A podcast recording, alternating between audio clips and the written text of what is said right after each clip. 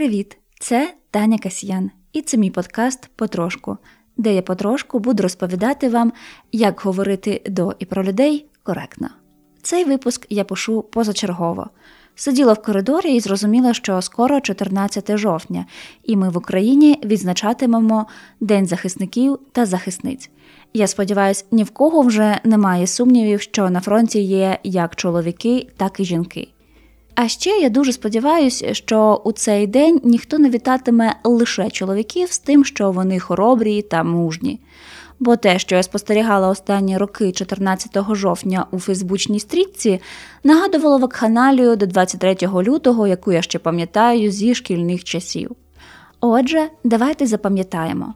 14 жовтня це день тих, хто боронить нашу з вами незалежність та свободу, тих чоловіків та жінок, які на фронті. До речі, що донедавна це державне свято називалось День захисника. Але в липні 2021 року Верховна Рада отямилась та перейменувала на День захисників та захисниць України. Бачите, чому фемінітиви важливі, тому що вони роблять жінок видимими. А вони, між іншим, ще з 2014 року боронять нашу свободу. Більше про жінок на фронті я раджу дізнатись з проекту Невидимий батальйон. Власне, зокрема, завдяки йому був розширений список доступних спеціальностей для військовослужбовець. Адже раніше жінка могла воювати взагалі снайперкою, а записували банщицею чи кухаркою. Добре, що у 2016 році усе змінилось, і зараз внесок кожної та кожного враховується справедливо. Про фемінітиви я обіцяю записати окремий епізод, а зараз повертаюсь до теми, як же говорити про чоловіків та жінок і як до них звертатись. Ви можете сказати, та що про них говорити? Усе зрозуміло, але не всім. Жіночко, передайте за проїзд. Наші жіночки найкращі у світі.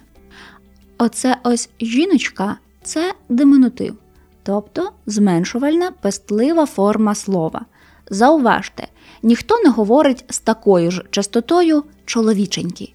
Раніше була телеведуча, яка постійно у своїх звертаннях використовувала мужчинка чи мужчинчики, і робила це часто зі зверхньою чи поблажливою інтонацією. Власне, слово жіночки є таким же недоцільним.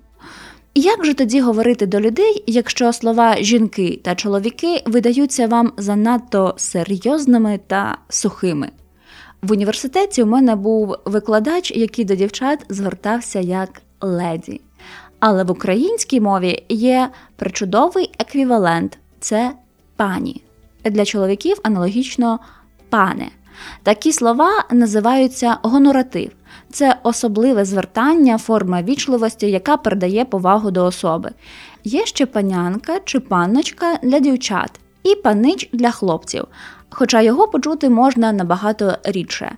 Проте у цих словах прихований акцент на віці та статусі заміжня одружений.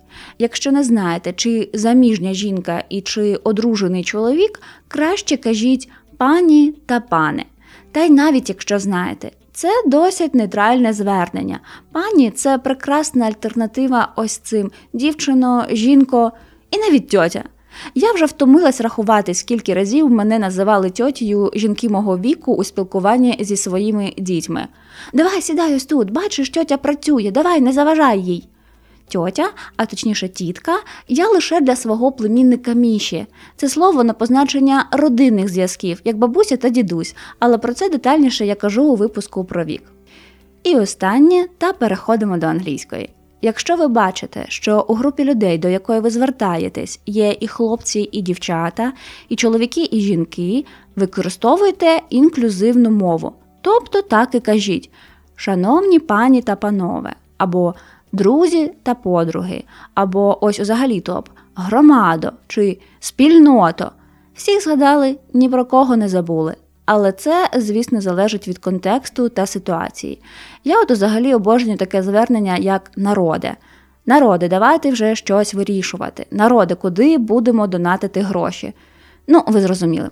Тепер переходимо до англійської. Зі звертанням до чоловіків усе просто: Містер, а коли використовувати міс, а коли місіс, треба знати. Міс пишеться як M-I-S-S. Це звернення до дівчат та жінок до 30 років та неодружених. Місіс до жінок одружених або вдів. А як бути з тими, хто і не одружений, і вік не каже? Для цього є звернення міз.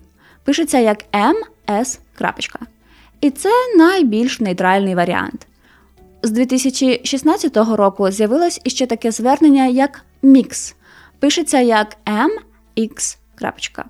Він офіційно внесений до словника. Таке звернення можна використовувати, коли ви не знаєте, якої статі людина, чи як вона себе ідентифікує жінка чи чоловік, або, можливо, небінарна особа. Щодо спілкування з аудиторією при зверненні до групи людей, уникайте слів типу guys, бо guy – це хлопець, і тим самим ви відсікаєте жінок та дівчат. Також ви все ще можете почути таке звернення до публіки як ladies and gentlemen, але цей варіант вважається вже старомодним, тим паче, що є більш інклюзивна опція звернення everyone. Тому не Hi guys, а Hi everyone. Не Welcome ladies and gentlemen, а Welcome everyone. So, welcome everyone. Сподіваюсь, цей епізод подкасту був для вас так само корисним, як і попередні.